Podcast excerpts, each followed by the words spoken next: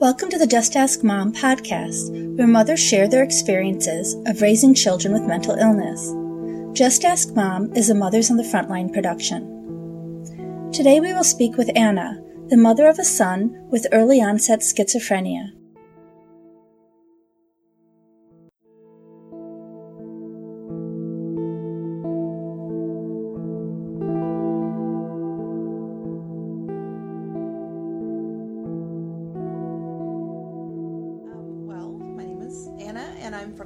Midwest. And um, oh gosh, I went to college for um, computer information systems, got my degree, uh, worked for the railroad for a number of years um, in information systems, and uh, married to a farmer. So it's quite a diverse life. Yeah. um, yeah, that's a little bit about me. Very cool. always wanted to be a mom. Um, Yeah. Growing up, you know, I always imagined myself with five kids, you know, and um, when I got married to my husband, I mean, I just really imagined our life as a typical farm family, you know, lots of kids and dogs and, you know, running around outside. And um, life didn't happen that way.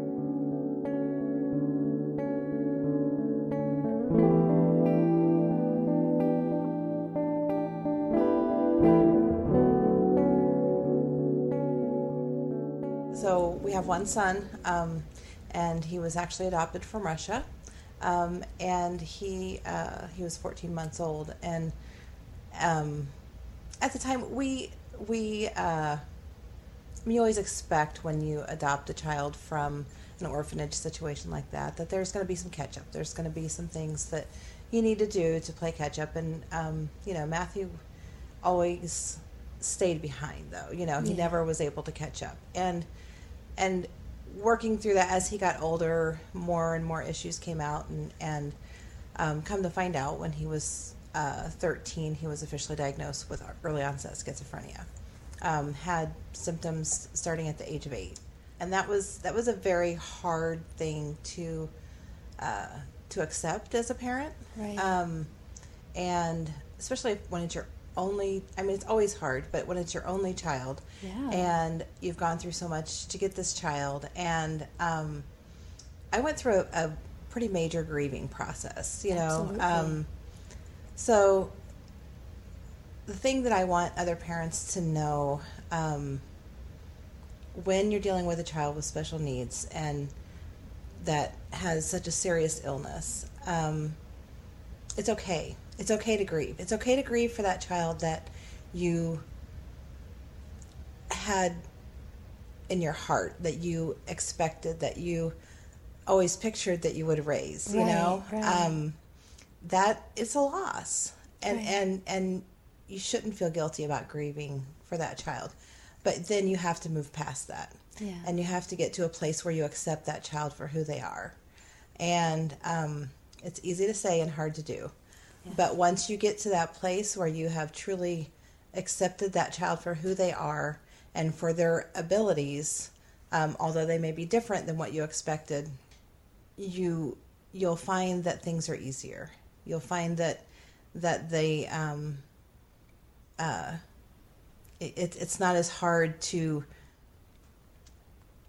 to accept where they're at and and enjoy them for who they are and and every day becomes easier.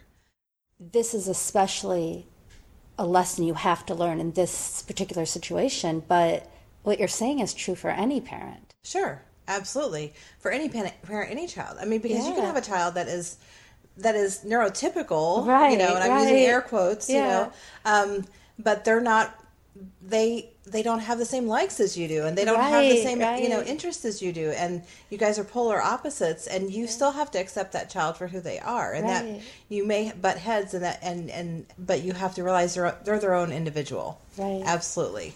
Um and i think i think like for for my husband i'll i'll, I'll kind of speak to that a little bit. Yeah. um, he's a farmer. Right. he's a typical midwestern farmer and grew up in a very sheltered environment you know didn't never really had any exposure to the big city and diversity and and things like that and it was I mean, he had in his mind his expectations of his child would be that they would help him farm and Right. they would grow up learning that and doing that, and that wasn't something that that he could do, that Matthew could do, and um, that was really h- hard for him to accept. S- And as long as he wasn't accepting that, and as long as long as he was fighting that internally, he was miserable Right. once he was able to accept that, then he could move on with his life and he could be happy, you know, and enjoy his son again. Yeah. And so it's not just for the child, it's for us, Absolutely. you know. Um,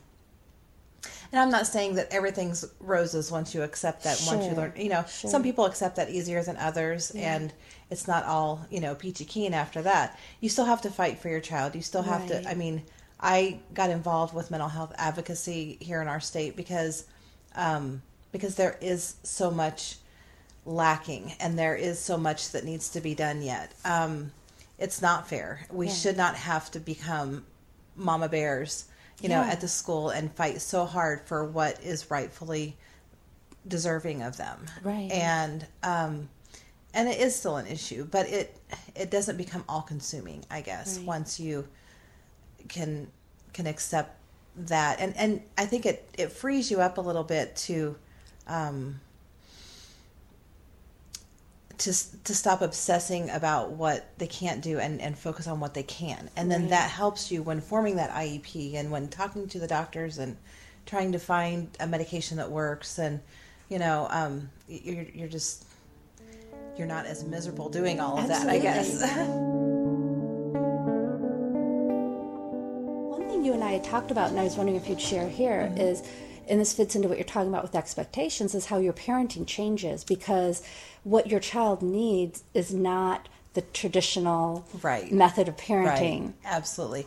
Again, you know, my husband, you know, is a farmer. He grew up, you know, and and and myself too. I grew up in the Midwest and you know was raised when I was young on a farm, and then we lived in a small town, and we were both very much raised by, you know, um, pull your up, by, pull yourself up by your bootstraps, and you know, I mean, very common sense parenting, and you know. um spanking was not unheard of you know Right, i mean right, that yeah. that was just how we were raised and um and that's the example we had as parents and so when he was young and things would happen i mean we we didn't we didn't spank that wasn't really what we wanted to do um but we I mean, we would use sticker charts, we would use timeout, we would use, you know, all Yeah. the things that you can think of, you know, grounding and, you know, taking rewards and punishments. And, you know, we tried everything and nothing ever seemed to work. And it was so very frustrating.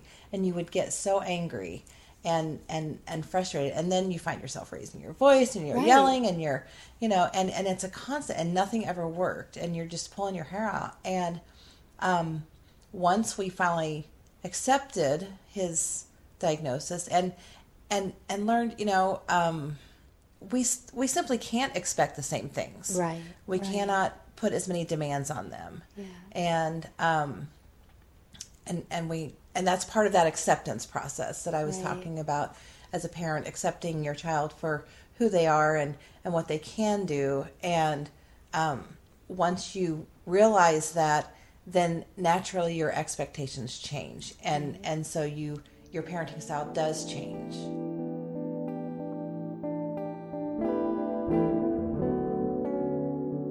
Thank you for that. I Yes. that's right. So we ask everyone this. Um, we know it changes from moment to moment. Um, at this exact moment, do you feel like you're swimming, treading water, sinking? Where do you feel like you're at? I feel like we're swimming Wonderful. I feel like we are.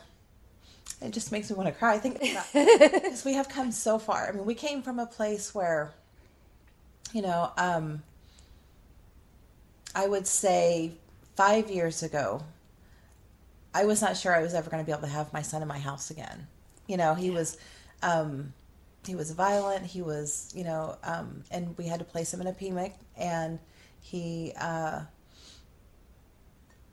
he was we just didn't know where to go we had no idea where to turn for help and we could not control him any longer and um, i just couldn't imagine him ever coming back home him ever graduating from high school, him ever having a life that was that was meaningful to him, you know, um, let alone something that we could call successful. And Right. and uh, today he's getting ready to graduate from high school. He's been back home with us for um, almost five years, and um, he's getting ready to graduate high school. He's going to prom. He's This is he's- so wonderful. He is just he is excelling in so many ways, and um, I could I could have never imagined that. So I mean, we're we're loving life right now. Yeah. yeah. a lot of hard work went into that. A lot of hard work went into that. It it wasn't. I mean, and it was a combination of the doctors and finding the right medicate, you know, getting the right diagnosis first of all, Right. and then finding the right medications, and then finding the right school. You know, we ended up um, finding this awesome therapeutic school that he went to um, for about three years, and they were just phenomenal. Um, you know, so finding the right school environment and changing our parenting style and, you know, having the right supports in home. We had the, he had a, a waiver from the state that allowed some in home assistance, you know, with therapy and things like that. And um, all of those things created this beautiful movement towards putting him on the path to success. Right. And And now um, he's a, he's a contributing member of society. Absolutely. He's working. He he's- has he has he has a job lined up for after he graduates. He you know is is planning on having his own apartment. He's you know I have every reason to believe that he will be successful. Right. And um you know 5 years ago I couldn't have imagined that. Right. So all So- those services made all the Everything difference. made all the difference. It was not just one thing that I can point to. Right. Without one thing without the others would not have have made much of an impact, I don't believe. Right. I mean, we had to change um we had to change every aspect of his life to help set him up for success and help him learn about his illness and and and help him accept his illness because that's a whole process too. Right. And and he knows. I mean, I have probably the biggest reason that I feel like he will be successful is because he knows he has an illness. He accepts he has an illness. He knows the medication helps him and he is absolutely adamant about taking that medication because he knows it helps him Right. so many times with schizophrenia you people start to believe that you know the medication's making them sick or it's and not saying that that might not happen in the future Sure, you know sure. this is just where we're at today but he um he knows it helps him and he he wants to take it and he, you know um and so that if that continues you know that is what will help him be successful and and keep him help keep him well.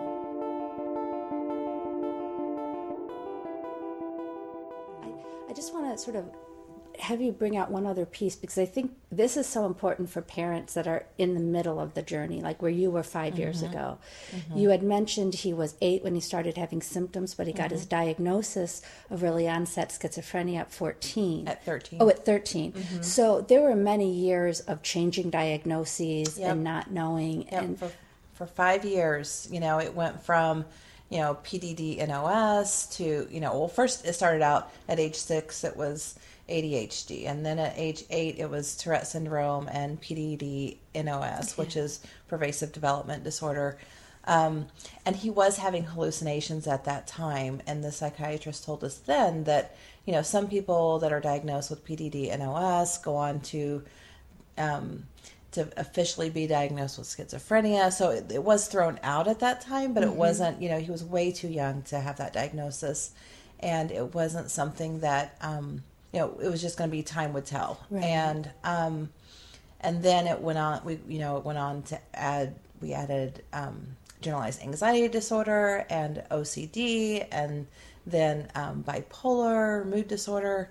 And all of these diagnoses brought on another medication. Right. And every, you know, medication specifically to treat the mood disorder or to treat the anxiety or to treat the ADHD, you know, they all did different things to a system as well, you know, and, and you just never knew what was doing what. And so it was really hard to suss out what, um, was it him or was it the medication? Right. And so it was a constant changing of medication and trying to find a combination that worked. And this whole time, he's getting worse. Right. He's getting sicker. And, you know, no one was really addressing the psychosis, which was really the elephant in the room. Right. And I mean, I mean, we, he was so bad by the time he went into residential that he, um, he was completely in, uh, incontinent, both urinary and bowel he was um, he he could not get through.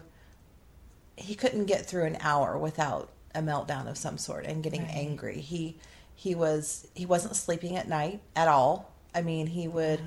be up all night. Um, I mean, there were times when we, well, there was before he went into residential, we were um, taking turns sleeping in his room. So we had, he had a trundle bed in his room. We would shut his door, push the trundle bed up against the door, and sleep in his room with him. And now he wouldn't sleep, but at least we knew he was safe when we could sleep. Right. You know. Right. Um, because before that, he was up all night and he was doing things that were not appropriate, um, right. taking apart light fix, light sockets and taking you and know could be dangerous paint, for him. Absolutely, and painting the walls, the whole house, and, yeah, yeah. you know, taking apart his closet doors. And at one point, he got a hold of some candles and matches and was playing with those. Burn a spot in the floor. You know, luckily right. didn't catch the whole house on fire. Right. But you know, and then um, he was hiding knives in his room. He was, right. you know, there was a lot of things he was doing that were dangerous and then um, you know so that was one piece of it but then he was trying to put his head through windows he was right. you know um, a, a, lot of self-harm and a lot of and there was a lot of hospitalizations in there too right. for you know right. um, and he was having a lot of hallucinations just you know, seeing knives coming out of the walls, and Wario was chasing him around the house with a battle axe, and you know, yeah. just a lot of um, a, a lot of you know the the first when we first realized he was having hallucinations, I'll never forget. He was, um, he came up to me. He was eight years old, and he came up to me and he was crying and he said, "Mommy, I don't want to kill myself." And I said, "Well, what do you mean? You don't? Of course you don't want to kill yourself. You know, well, I don't want to stab myself, but they keep telling me to stab myself, and." Yeah and I'm like, who? You know, trying to figure out who's, right, you know, somebody right. at school bullying him, is, right, right. you know, and and he just said they, you know, they just keep telling me, and there's, and this was on a Saturday, I think, and so I, or no, a Friday, kept him home from school, um, called a psychiatrist. Long story short, um, we ended up going in to the hospital to be evaluated. They didn't because he was so young right. and he didn't really have a plan and he didn't want to die so they, they didn't admit him but that was our first realization then in the er when they were talking to him they're asking him uh, does he ever see odd things and he's talking about these people he sees hanging from nooses and you know oh, very gory images yeah, yeah. and i was just completely shocked um, and not long after that, we were in the grocery store one day, and he just looked at me with this forlorn look on his face, and he said, "Mommy, he's why why does God make me see all these people that aren't here?" Oh. Which was really interesting that he said that aren't here. He so knew, he knew they, weren't they weren't real. He knew they weren't real. Huh. And I said, "What do you mean?" And I said, "Do you see them right now?" And we're in the grocery store in an aisle with no other customers in that aisle. And he, I said, "Do you see them right now?" And he said, "Yeah." And I said, Well, how many people do you see? And he just sighed real heavily and he said, Too many to count.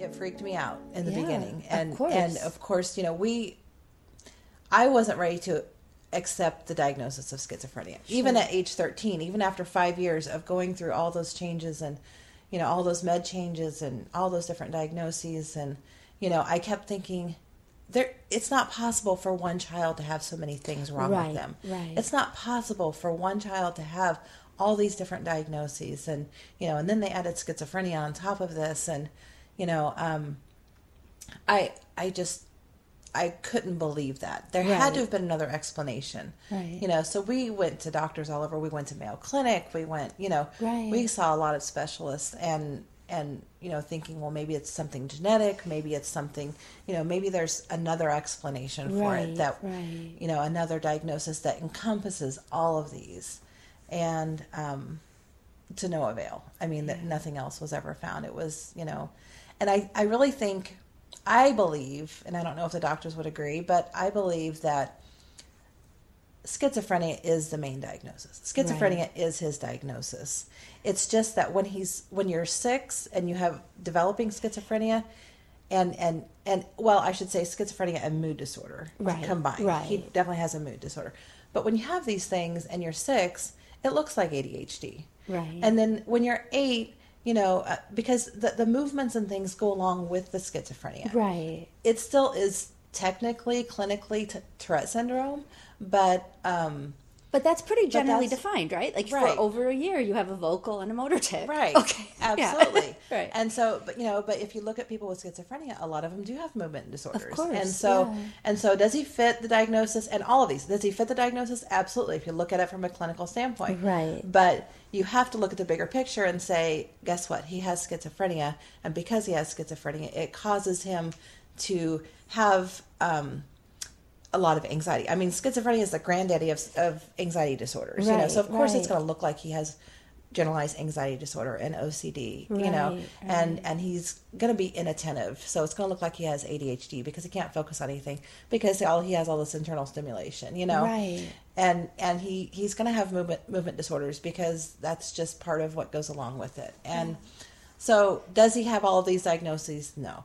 He has schizophrenia, Yeah. you know. Um, But that was a real long journey to get to it. Absolutely. And I guess what I'm really glad that you, you're sharing this because there's so many moms who might be hearing this who are in the middle of it. yes. And it just seems like they're never going to get to a point where things are okay. And to Yes. hear that you can You can absolutely is can. so gives so much hope. yes. Yeah. You you will get there, and and it won't seem like it at the time. You'll you know it's it will some days it will absolutely tear you apart.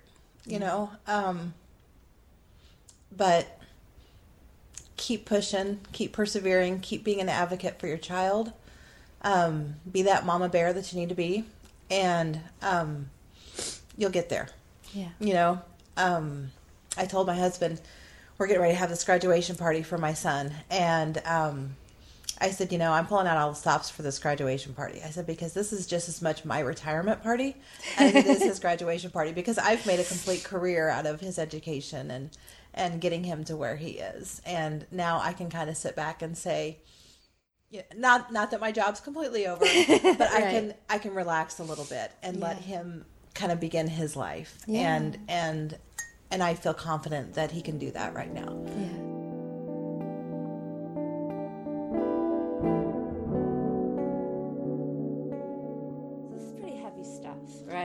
Okay, this is about as heavy as life can get, right? So we ask everyone the last same question What's your most laughable moment? And I'm sure there have been many, but what comes to mind is something that makes you smile through all this. Oh gosh. Um I don't know if I have that one laughable moment. I, I know there's a lot of moments I look back on and think, God, why the heck did I do that? You know, um, and and kind of beat myself myself up over. And I think back, and you know, it's it's kind of funny now, but it's not not really. But I don't know. Maybe you guys can relate. So this one time, Matthew was five, I want to say, and looking back now, I know he had some developing psychosis, but of course at the time I had no clue. Sure. You know, and I'm I'm being that. And that Five year olds have active parent, you know. imagination, so it's not easy to know. Right. And and like I said, we did not like to spank Matthew. You know, Yeah. I mean, this was probably the I, I was at my wits end. Nothing was work, working as far as um as far as you know punishments and rewards and timeouts and I mean I put him in timeout and he would just laugh at me. You know, Right. and um and so I decided I, I just had enough. And we went to the mall. I had to go in real quick. I mean, he didn't handle the stores very well at all at that time, but I had to go in there and pick up one item for a baby shower or something real quick. And I told him, I said, if you can just bear with me and we're going to run in here, I'm going to get one thing and we're going to go back out and I'll, then we'll go to McDonald's, you know, his favorite place to eat and we'll get some chicken nuggets. And, you know, I said, just, just please, you know, Right, I'm begging with him. I'm bartering, bartering with him at the time, you know. And so, of course, we go in the mall, and he starts in, and you know, he's just being um, an obstinate little kid, you know, and, and hollering about, you know, I want to go, I want to leave. And, and looking back, I think he was fearful. Yeah, I think he was afraid. I see. And I think he was probably seeing things and, and hearing things that I didn't know anything about. Right. And um, he just kept hollering at the top of his lungs how you know he wanted to leave and he wanted to go and you know and I'm like, come on, just you know. And I and I told him, I said, Matthew, if you don't stop right now, then I'm gonna spank you. You know. And and he just looked at me like, what? and I said, you know, I, I just I have to do this. And so and I'm telling myself, I, you know, it's come to this. I have to do this. Yeah. You know, he, and so he kept on. He kept on. I said, okay, every time that you holler out, that's one more spanking. You know. Yeah. So never did make it to the store. I ended up turning around and going back to the car, um, and no McDonald's. We're going home, and we lived about 30 minutes from this mall. So all the way home, he's laughing at me and and giving me this shit-eating grin, you know. Yeah. And he's, well, your spankings don't hurt, you know, and you can't hurt me, and you know, and just being this little shit. Yeah. And so, and I and so I kept adding Yeah, one to it yeah, every time he yeah. would back talk me. I would add one to it. By the time I got home, I was up to like thirty six, you know, and I had to follow through. I had to spank him thirty six times, Right. and it was it was horrible, but but I did it, and um, it didn't help. You know, he laughed. He and it was that manic, crazy laugh. Yeah, You know, yeah. the whole time through it. And looking back now, I know that he was dealing with psychosis. Yeah. I had no clue what psychosis was. I had no clue what mental illness was at that time. Right. And you know, and that's another thing. Through this whole process, I've learned so much about mental illness. And I used to be one of those that I looked at homeless people and thought, but you know, go out and get a job. You know, if if I can if I can pull myself up by my bootstraps, then you can too. You know, Right, and I didn't understand what mental what severe mental illness was. Right. I really didn't, and and I didn't have an, a lot of compassion for those people, and I really I feel like that's part of why God put Matt in my life because He wanted me to learn that lesson. He wanted me to understand and have more compassion, and um, you know, and not that that moment at the mall was funny.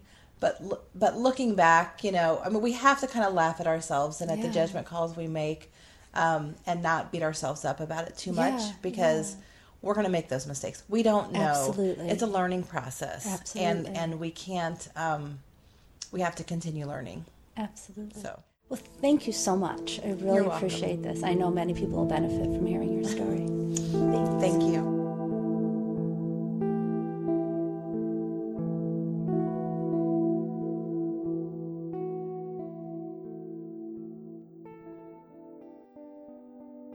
You have been listening to Just Ask Mom, recorded and copyrighted in March 2017 by Mothers on the Front Line. Today's podcast host was Tammy Nyden. The music is Old English, written, performed, and recorded by Flame Emoji. For more podcasts and this and other series relating to children's mental health, go to mothersonthefrontline.com.